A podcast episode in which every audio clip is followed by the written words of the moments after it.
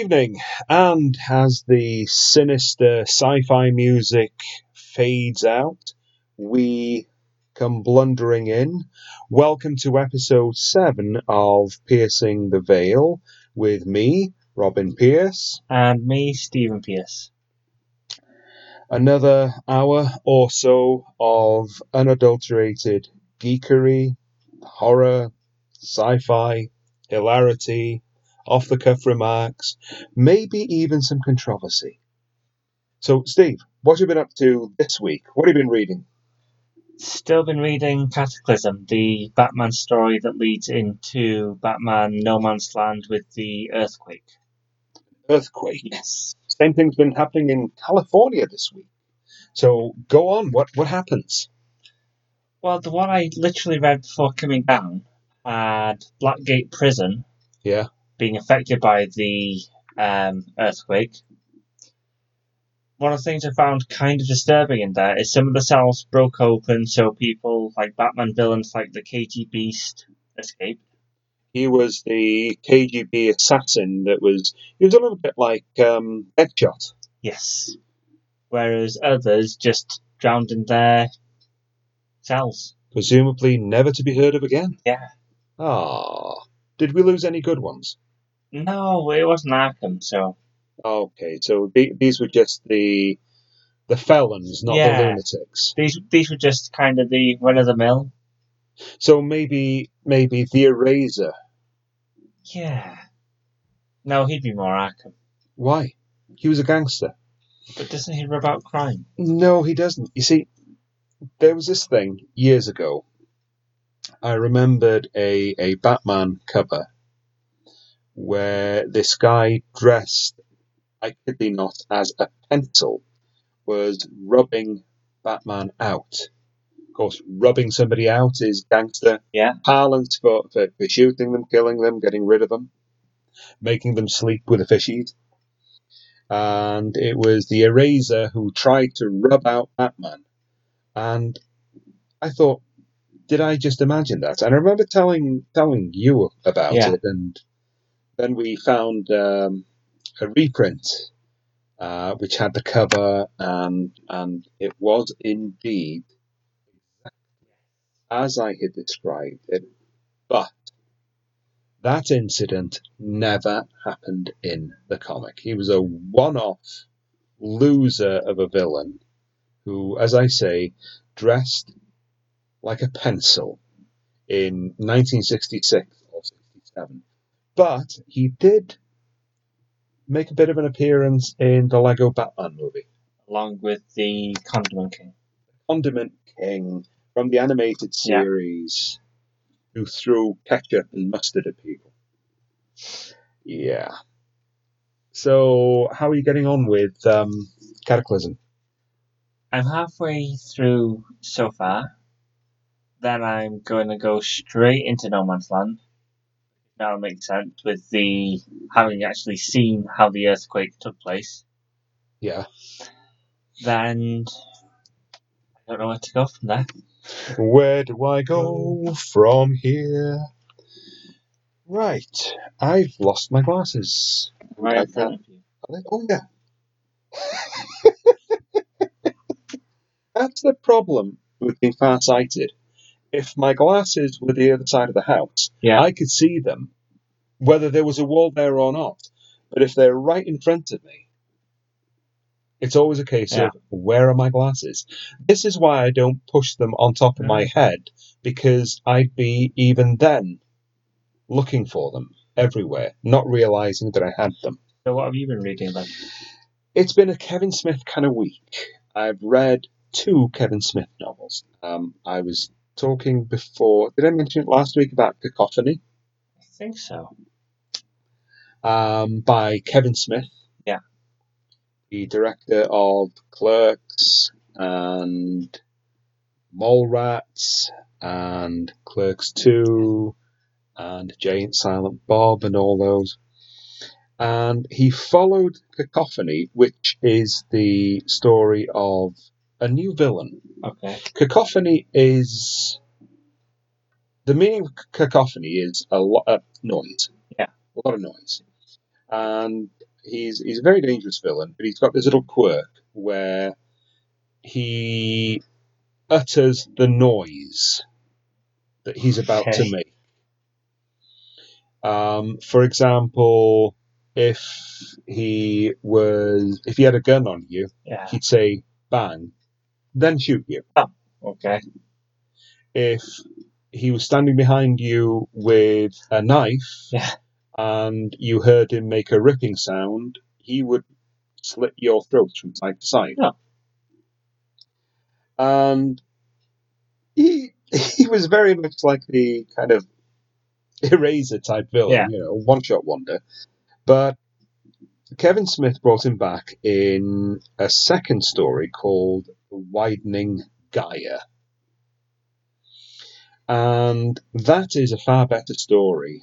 Um, there are flashbacks to Batman's earlier career with Dick Grayson as Robin, with, yeah, we, we, we reference uh, the second and third Robins. Yeah.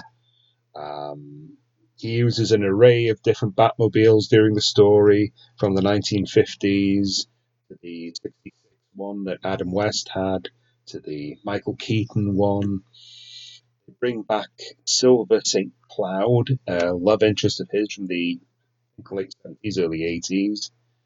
And there's a new hero, a new vigilante, prowling Gotham trying to help Batman out. Okay. And uh, what I didn't know when I bought it was that it was sneakily a two-parter, and he hasn't even written the second part Oh. yet. And this book's been out for nine years. And where it's left, Yeah.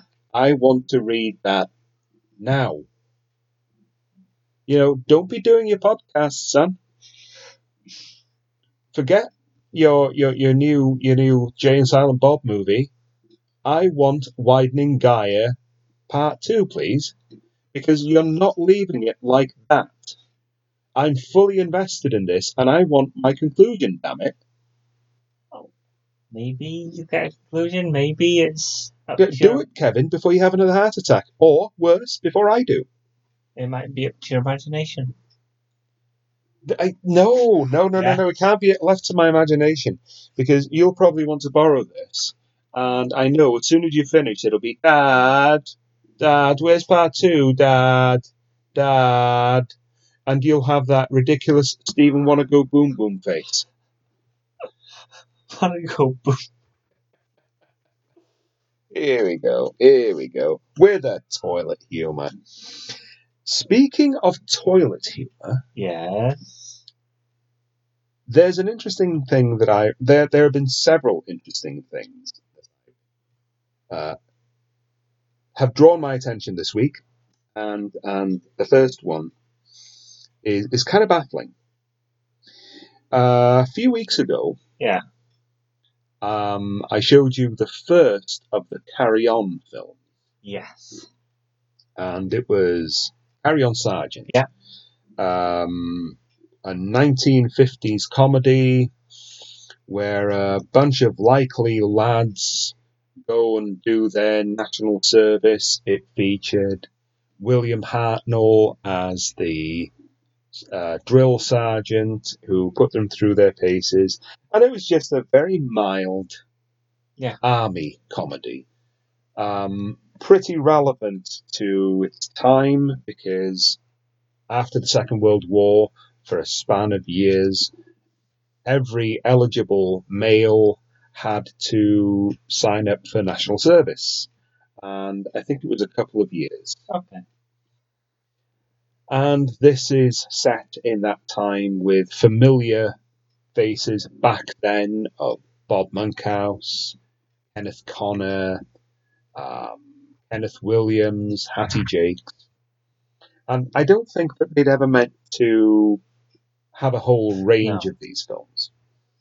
But they followed that up with Carry On Nurse, which was a comedy set in a hospital. You haven't seen that one yet.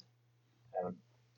Um, and through the remainder of the 50s, all through the 60s, and into the 70s, a series of 30 or more of these films were made. Now, they were they were comedies. They got the A certificate Yeah. back then, which was the the 50s, 60s, and 70s equivalent of the PG certificate that you get these days. Um, they were rude, they were crude, there was a bit of toilet humour involved. Um, they were very much a product of their time. Yeah. Um, they were, I think, calling them sex comedies would be a bit strong.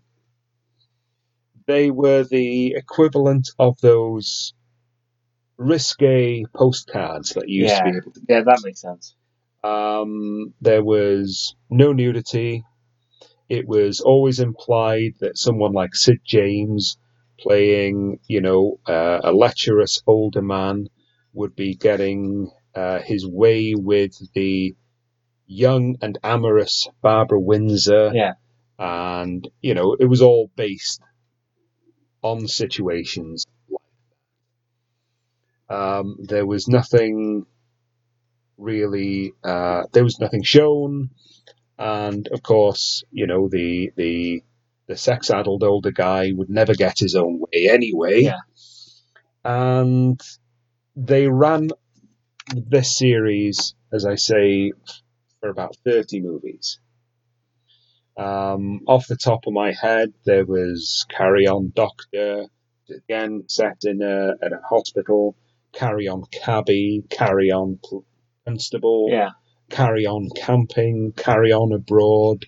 Uh, speaking of toilet humour, there was carry on at your convenience, which is actually in a toilet factory. Okay. Uh, carry on screaming was their jokey horror movie, and they went on and on and on. Carry on up the Khyber, or set during the the uh, the Khyber Pass, you know, sort of the, the war against the Afghans in the uh, early part of the last century. And they just went on and on and on. and on. They were very cheaply made. I believe that the the most most money they ever spent making one Yeah. was three hundred and fifty thousand pounds. You know, it wasn't even a fortune No. by by those days standards. And they had a stock company.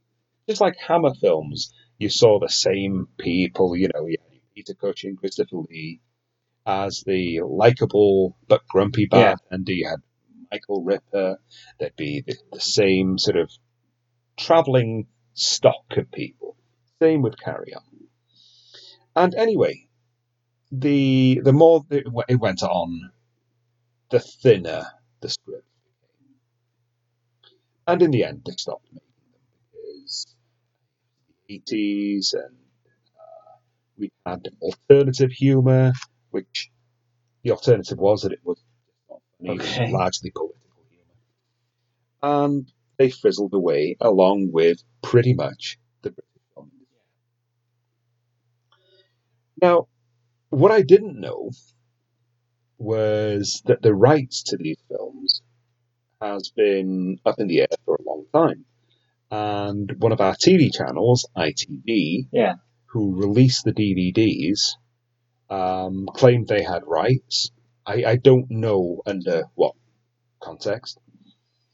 But a court, who, a court has ruled that they, they don't actually have the rights. Um, one of the original producers or a descendant now holds them.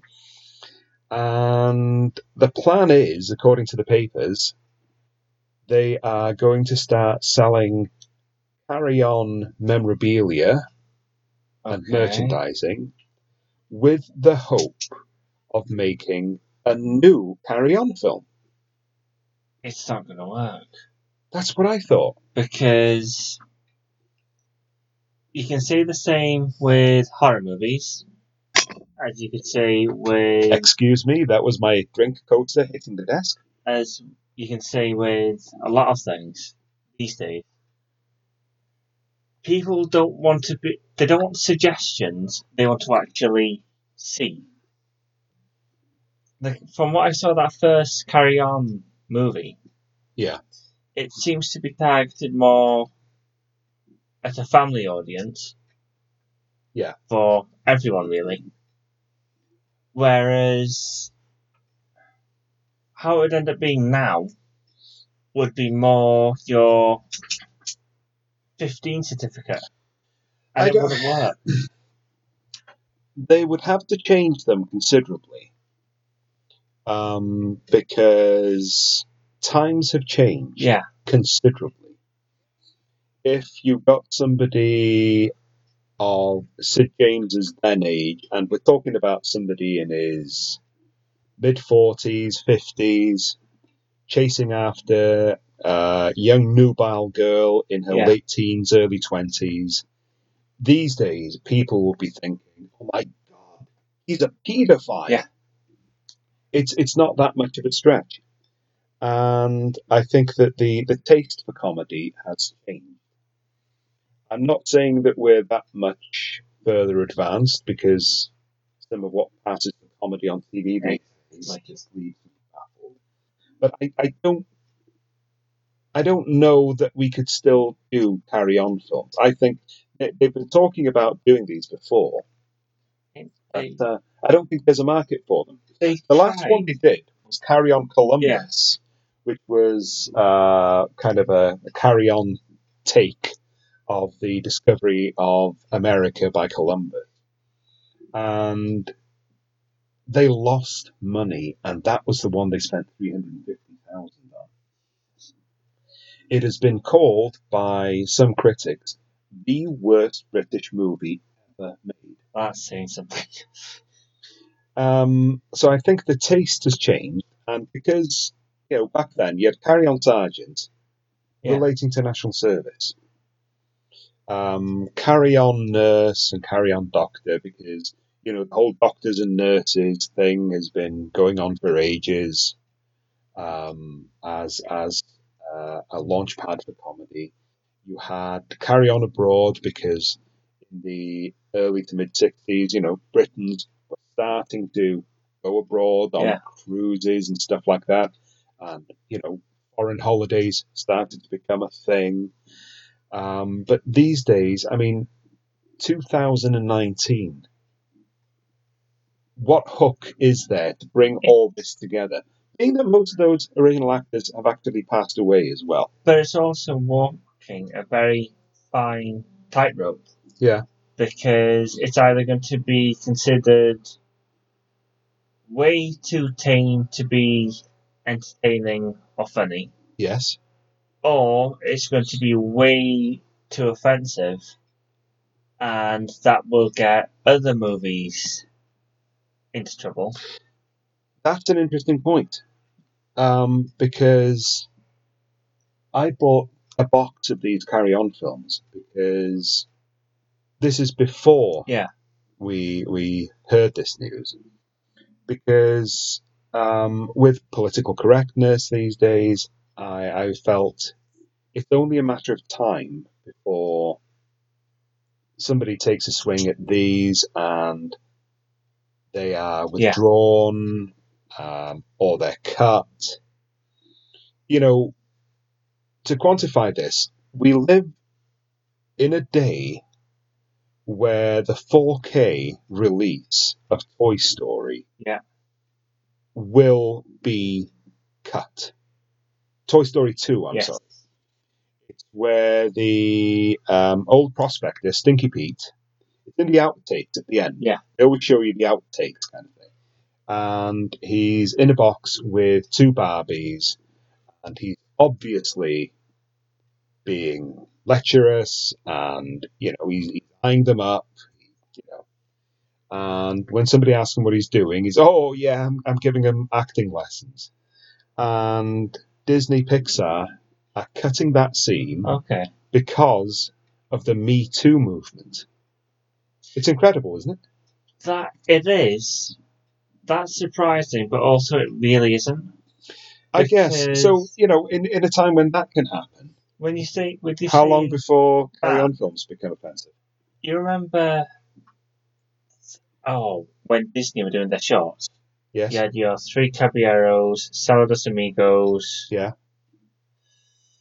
uh, Make Mine Music, Yeah. Melody Time. That's right. In the, I think it was only released in the UK. They released last year the complete box set. They're supposed to have every movie on Blu-ray and so forth. But the only thing was, some of them were on DVD because they were considered offensive. In Three Caballeros and Saldos Amigos. Three Caballeros and Saludos Amigos Yeah. were offensive. Because, What, on, on what on what grounds? because there's a scene, I don't know if you remember it. You've got Donald Duck and the three birds. Yeah. And they're on a flying carpet or something. Yeah, yeah. And they're going around South America. Yeah. And Donald sees a belly dancer.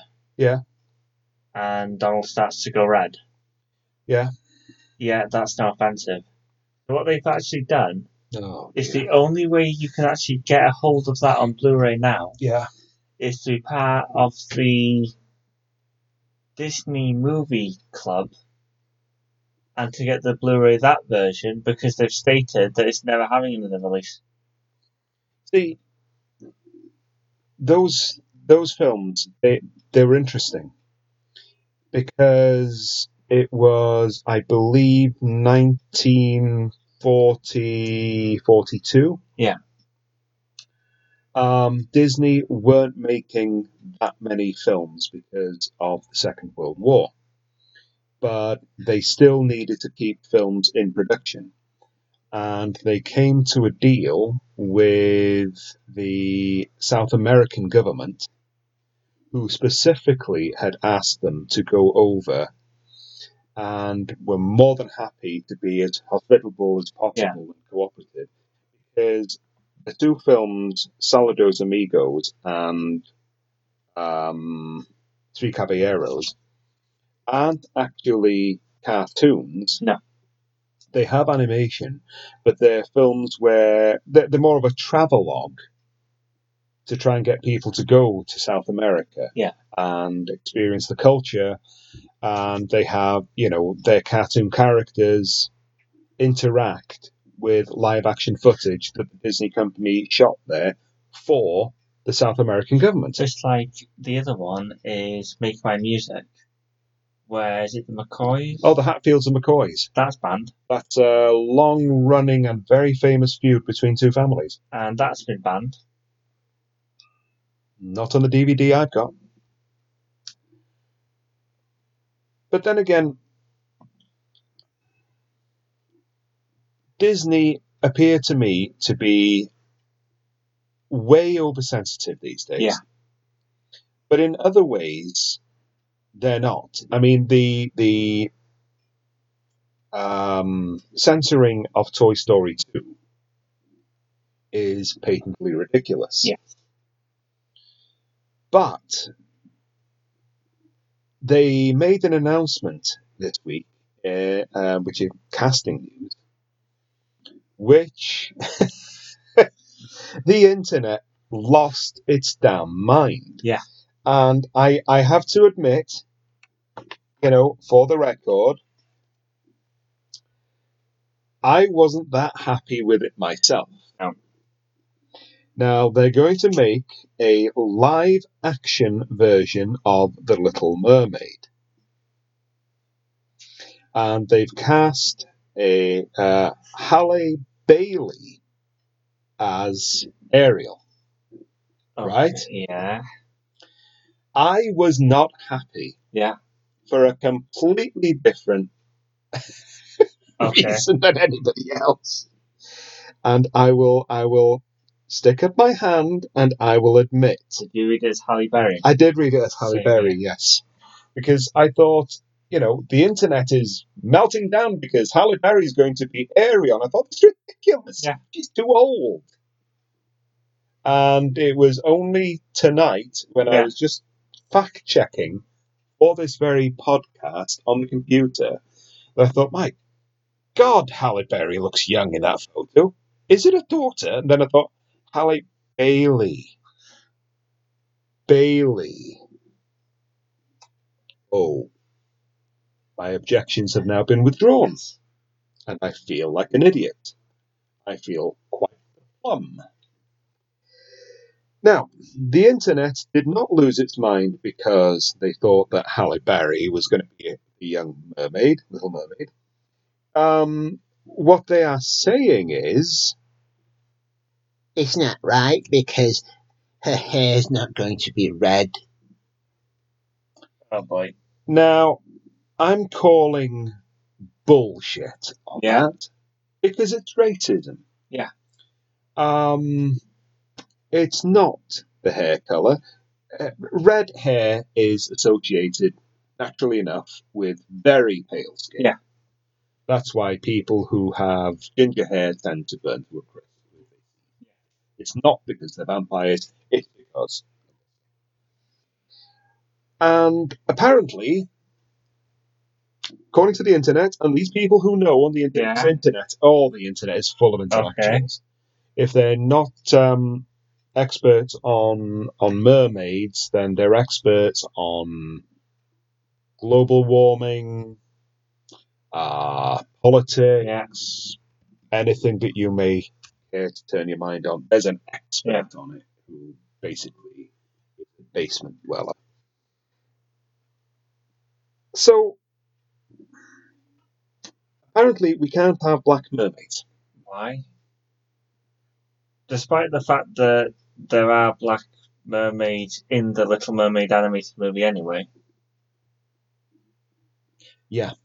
And despite the fact that if you freeze it at the right time, you see Donald, Goofy, and Mickey Mouse as a mermaid. Yeah. Huh. There apparently there's nothing wrong with mermice and merducks, And Mer, wherever the hell he is. But they are not happy that Halle Bailey, who is not white but is black, has been cast as Ariel. The other thing I would, Does it really matter? all I would ask with the Little Mermaid movie Yeah. is don't follow what they've already done, like they're doing with the Lion King, because otherwise all you're doing is remaking the exact same movie. The people who But want they're to going to, though, aren't they? You know they're going Yeah. to because that's the story as told by.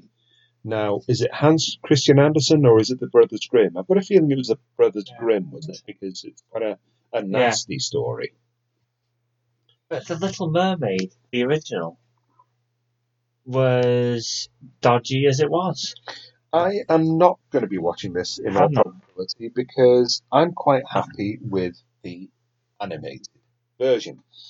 Just like I'm happy with the animated version of uh, The Lion King, so I won't be bothering with that.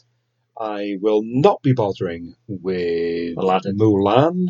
I will certainly not be bothering with Aladdin. Lady and the Tramp. I bothered with the Jungle Book because you bought it on Blu-ray and insisted I watched it. I bothered with Beauty and the Beast Yeah. because we watched it on satellite uh, at Christmas, and I still thought it was pointless because it was a shot-for-shot remake of the cartoon movie, and I just went back to reading my book. The songs were the same. So I won't be seeing hand, this. You have Christopher Robin.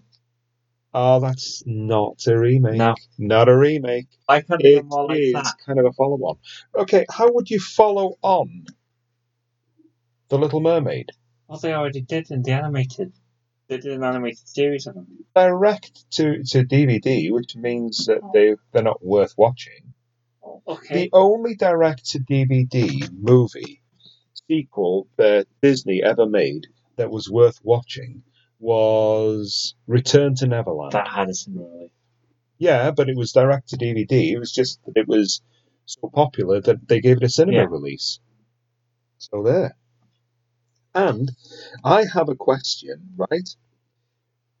If the internet lost its collective mind because um, the Little Mermaid Ariel is now going to be black, Did they complain about Alita Battle Angel, based on a Japanese manga comic, not being Japanese? Did they complain when Scarlett Johansson was cast in Ghost in the Shell, based on a Japanese Oh, they, they did. Ghost in the Shell, I know that. Did they? Yeah, Okay. because I remember getting really annoyed because I loved that movie. And I do Um, regret not seeing Battle Angel. What about the Fu Manchu movies, which not only would they not be made now because they characterize all um, Chinese people basically as being evil. Yeah. Um, but they most certainly would not be made with the white actors who played Fu Manchu in the past, like Boris Karloff, Christopher Lee, and in a comedy, Peter Sellers. Peter Sellers. Yeah, Peter Sellers played him in a comedy. But do you know who the last person to portray Fu Manchu was? And where? The clock.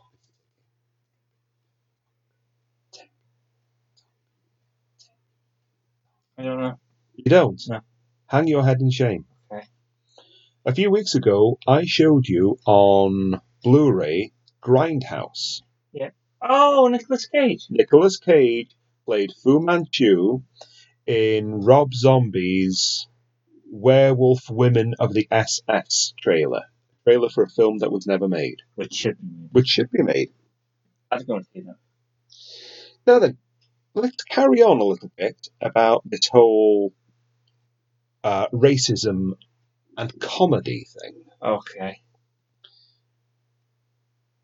Years ago, I've, I've told you about this. We were talking last week when uh, uh, about comedy and how it's changed. Yeah. Just you and me chatting, not on a mic. We were just chatting, and we were. I was telling you about um, old British comedies that were around when I was a preteen, like on the buses, amorous adventures of two likable Yeah. cockney busmen in London. Um, Please Sir, about um, a kind of a gawky teacher, very timid, in charge of the worst class in the school. I think it was seeing Penny Spencer, who was the, the amorous young teenage uh, who was after the teacher in that comedy, um, popped up in the background of a UFO episode Okay. and then the how these would not be made today because you know teachers and amorous pupils hardly the thing for comedy these days there was one called love thy neighbor Oh, no, no, no. and we were talking about it last sunday i think and just for the sheer heck of it Yeah. We went online and we searched YouTube, and a full episode popped up. Now, the setup for Love Thy Neighbour was um, a street in Manchester. I, I believe it was Manchester, and I'm wrong, I do apologise to Mancunians everywhere. You had your terraced houses, and there were there was Eddie Booth and his wife. Eddie was a a British sort of working class uh, guy who was fiercely racist. Yeah. And you had a black couple move in next door. So far, it doesn't sound like a comedy. Um, but it was perfectly acceptable to go out at about eight or eight thirty on a Monday. And of course, the the trick to it, what made it, I suppose the word should be acceptable for its time. There's the codicil uh, Okay. for its time. Was that every week Eddie would be kind of hoist by his own petard. He would be humiliated as a result of his own blind racism, and the neighbours next door, who were a lovely couple, Yeah. would always come out on top. Okay. And he would be made to look like the idiot he was. and we we played this episode, and I've got to say that I haven't watched Love Thy Neighbour since it was first broadcast, so I haven't seen one in well since about seventy four when I was about fourteen. Um.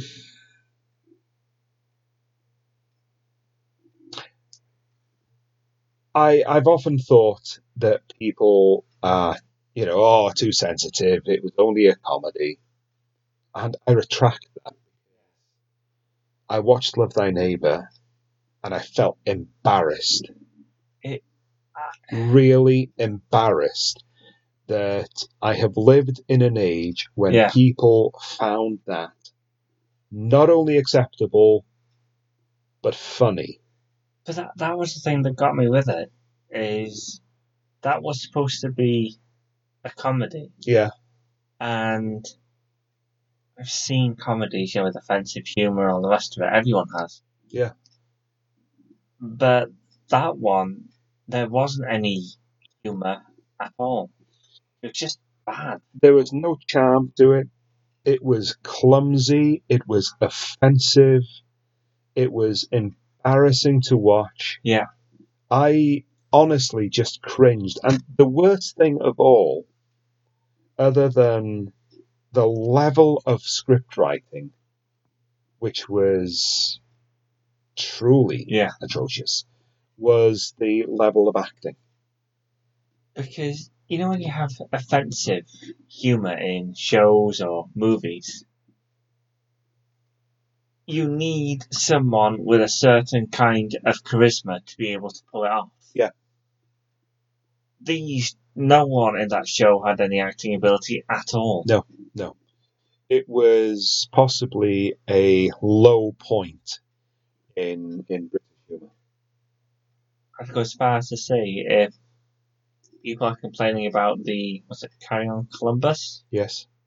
As the worst thing Britain's ever made, they should watch Love Thy Neighbour. That's far worse. I think there was actually a Love Thy Neighbour film made, and this may surprise you because in the 70s, a lot of spin offs of popular British comedies, and this was one of Yeah. them, were, were made into films. And I'm not sure if Love Thy Neighbour was or wasn't. Um, carry on talking. Yeah. I'm going to just check out online whether it actually was or not. But why would they want to make it into a movie? Because all the humour in it was awful. Um, oh my god, yes, it was. It was made into a film. Um, and the synopsis here is a white working class socialist has his world turned upside down when an educated black man moves in next door. I had a suspicion that it was made, and you are going to be stunned when I tell you who I think was responsible for this film. Okay. Um, the on the buses that the uh, the comedy um, that I told you about spun off two films. Um, the production company who who made them, Yeah. was actually. Are you ready? Yeah. Hammer Films. No. Hammer made made some TV based comedies, and I think they may have been responsible for Love Thy Neighbor. I I have a book of Hammer films, Yeah. and it's it's up there somewhere, but I'm not going to go looking for it now No. because all you hear is a lot of banging, clattering, books falling on my head, and me possibly swearing. Right. Moving on. We need to be a bit clever here. Okay. Spider Man, Far From Home. opened on Tuesday. This is Saturday. We need to review this without spoiling it for the audience. The only way you can actually go about it is if you're a comic book fan or a fan of superhero movies, just go and watch it. Okay. Very eloquent. Yeah. Very good. Is that all we're saying about it? I don't know. No, no. Okay. Um, Spider-Man. I was Spider-Man films. I found are either very good. Yeah. I wouldn't say or very bad. I'd say they're either very good or they are missed opportunities. The thing I would say with this, and it isn't a spoiler, is we've had Tobey Maguire as Spider-Man, Yes. Andrew Garfield as Spider-Man, and Yes. Tom Holland. Tobey Maguire's portrayal of Peter Parker was fantastic, Agreed. but his Spider-Man performance, as much as I loved that first movie, he wasn't cocky enough. It was a little bit muted. You're right. He seemed to be. He was a superhero, but he seemed to be a bit too much more kind of Superman style superhero. Of, you know, he was too Boy Scoutish. Okay. Andrew Garfield was by far the The worst. Amazing Spider-Man Yes. and Amazing Spider-Man 2. was by far the worst Peter Parker we've seen because he was cocky as Peter Parker, and Peter Parker is not cocky. He's supposed to be, you know, quite muted. But as Spider Man, he's cocky. This comes from the very mouth that hailed The Amazing Spider-Man 2 Too. as being the best Spider-Man film he had ever seen. Until I pointed it out to him where it had gone all wrong. To be fair, it had some of the best Spider Man special effects. in Okay, it. carry on with your point. Whereas his portrayal of Spider Man was perfect. Tom Right. Holland nails all of it. He doesn't step. He doesn't do a step wrong at all. Agreed. when we went to see Spider Man, the first Spider Man film, um, I was inspired to come home and reread all those wonderful Stan Lee and Steve Ditko stories um, from my childhood. And actually, I did because those Marvel Essentials, which were reprinted Yeah. entire runs, um, became available. And I really enjoyed them. The that first Spider-Man film just evoked the early Lee Ditko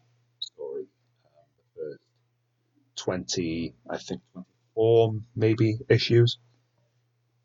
And particularly when he's after the burglar, yeah, who's just shot Uncle Ben, um, and he's hanging upside down, and you know when he's on a water tower and stuff like that, it's just just took me straight back, and that's how I feel now. It's been it's been what 19 years later, 18, 19 years later, and having watched Spider-Man: Far From Home.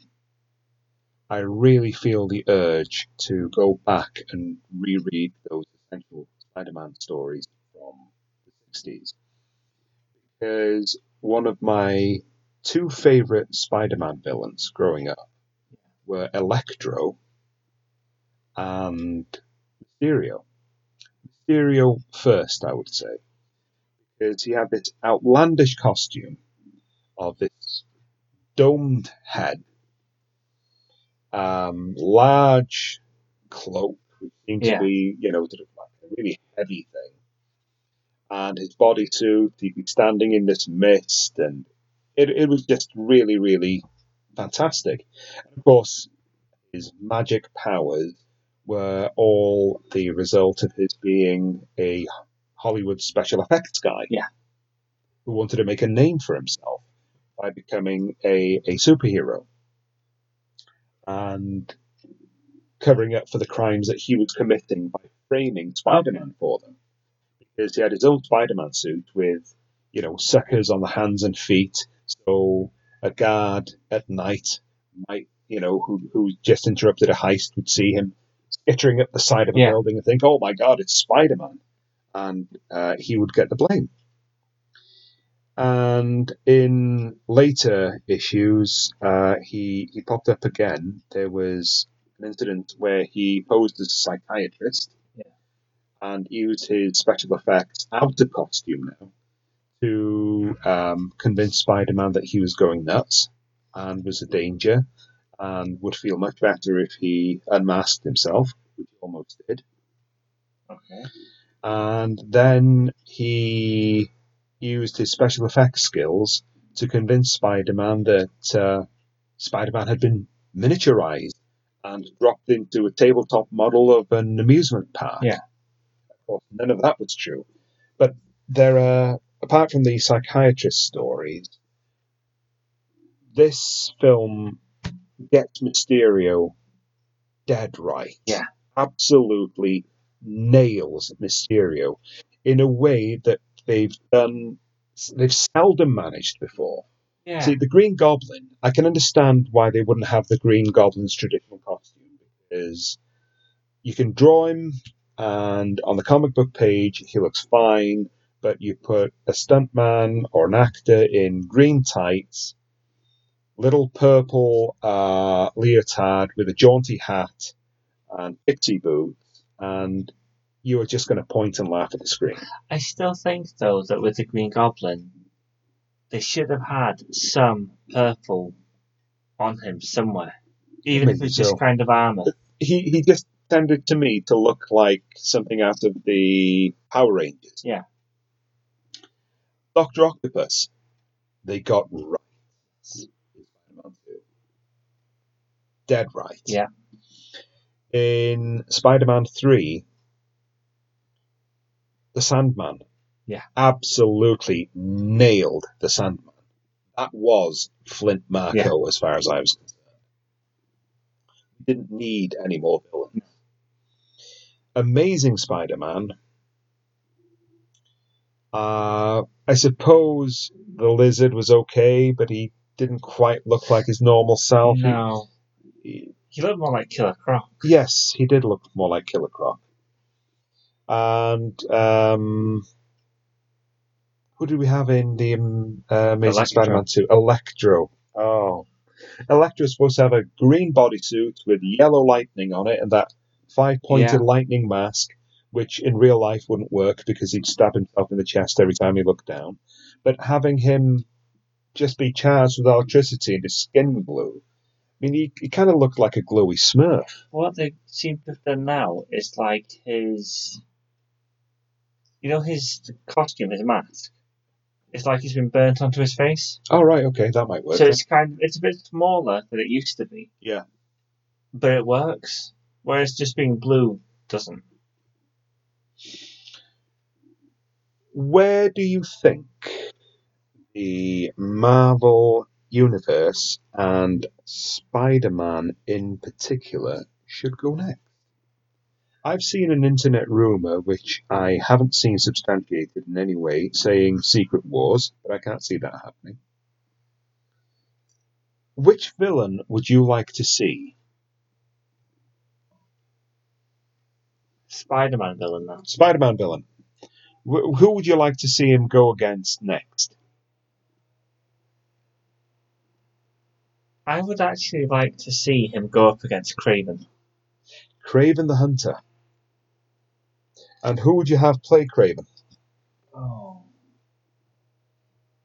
You me on the spot again. It's what I do. It would have been Randy Savage. When Macho Man Randy Savage, the WWE Yes. wrestler, played um, Bonesaw McGraw, Yeah. Bonesaw is ready. in the first Spider-Man film, I, I kept thinking he should be Kraven. He should be Kraven Hunter, who's um, a Russian, well, hunter. He's defeated every wild animal imaginable, and he, in the comics, comes to New York looking for Spider-Man as his ultimate prey. I can't actually think of anyone to play Kraven who'd be actually big enough to play him.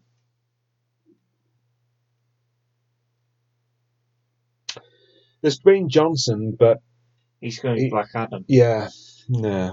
And the thing It has is, to be somebody from the WWE.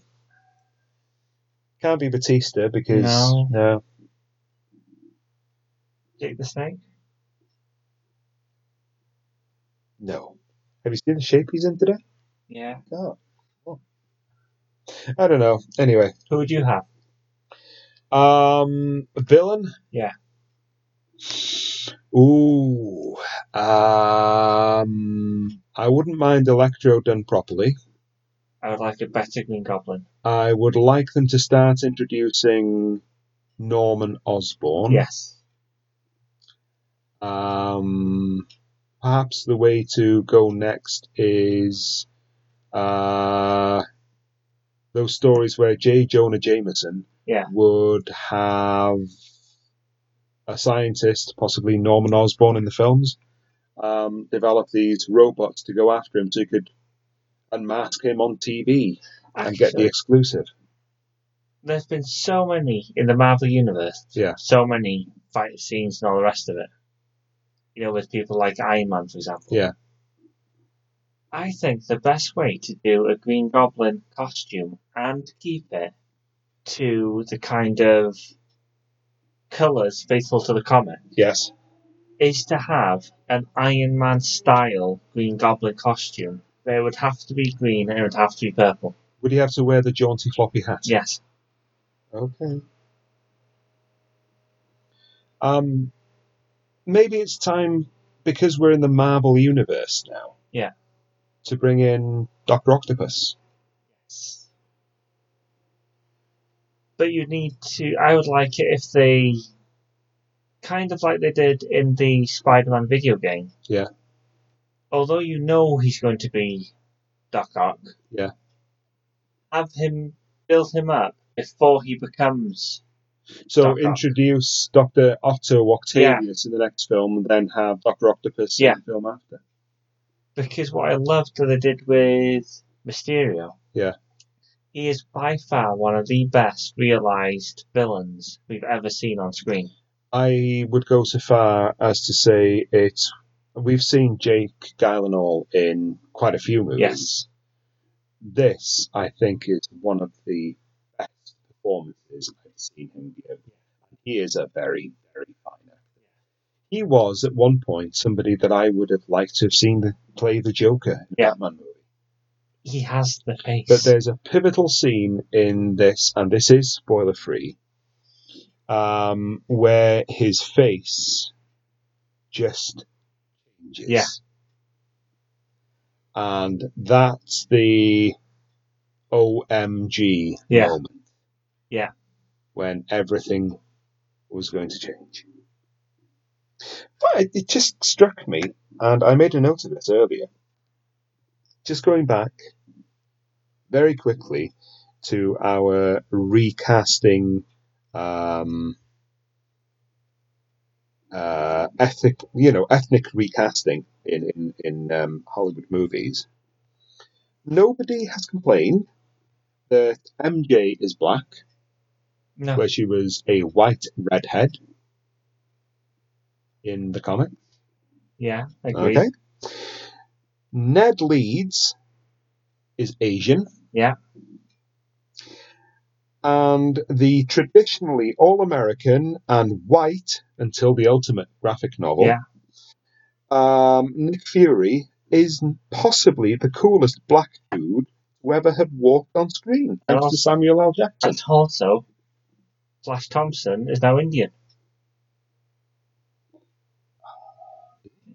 Yeah. I thought he was Italian American. No. Okay. But the Um, point the point with that was Yeah. that all these characters that have come in and they've done a great job doing. They've done a great job, which it. proves our point. Like, yeah, we can have Black Mermaids. Thank Yes. you. Give the best person Yeah. for the job exactly. their job. Yeah. As long as they can do the job, fine. Right, we've got time for one more feature, and we're going to go wandering into Cult Corner. Okay. Over the past several weeks, I have shown you a series of films that were around when I was growing up. They Yes. made four of them. They started out credibly, and they ended up Incredibly. incredibly. Uh, about as far fetched as you can get. Possibly preempting Fast and Yeah. Furious movies. Um, we're talking about the airport films, Yeah. a staple of the 70s. Now, to recap for anybody who hasn't seen these movies, Airport was made in 1970, had an all star Hollywood cast. It was based in an airport. It was based on um, a book called Airport Yeah. by Arthur Hailey. There was a bomber on board a plane.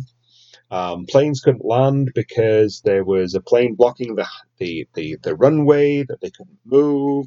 And it was all the personal lives of the pilots and the stewardesses. And everybody seemed to be having an affair with just about everybody Yeah. else. Who in Arthur Hailey um, books, I'm told. And that was that. Airport in 1975 came along, and you had Charlton Heston and Karen Black. Uh, basically, a Boeing 747 Yeah. was struck by a light aircraft, wiping out the flight crew, and Charlton Heston had to land it after being lowered by a rope from one plane to the other That's great. and heroically, heroically taking charge. Airport 1977 saw another Boeing 747. How did we ever su- Yeah. survive our flight on one of those?